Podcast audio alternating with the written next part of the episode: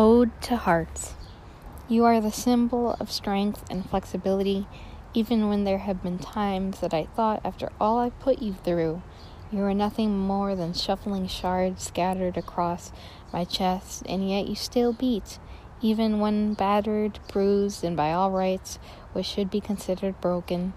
Yet you are a collage of beauty, proof that ja- that jagged, torn lines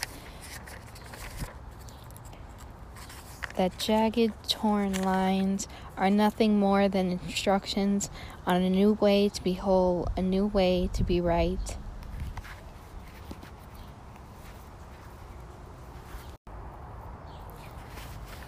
Ode to breath, drawn in with no regard to time, coming in rushes on the roller coaster of life, slow and smooth in moments of love pulled in so delicately on the first day of life, the first tick on the clock of time, quietly removed when it's time for goodbye.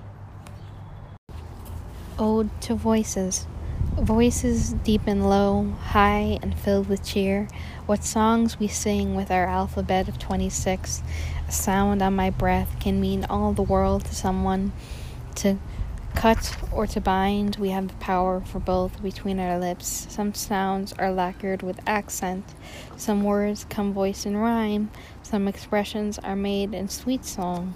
All of these are ways to dress our voices. The tone alone can make a man stop cold or will a newborn fast asleep.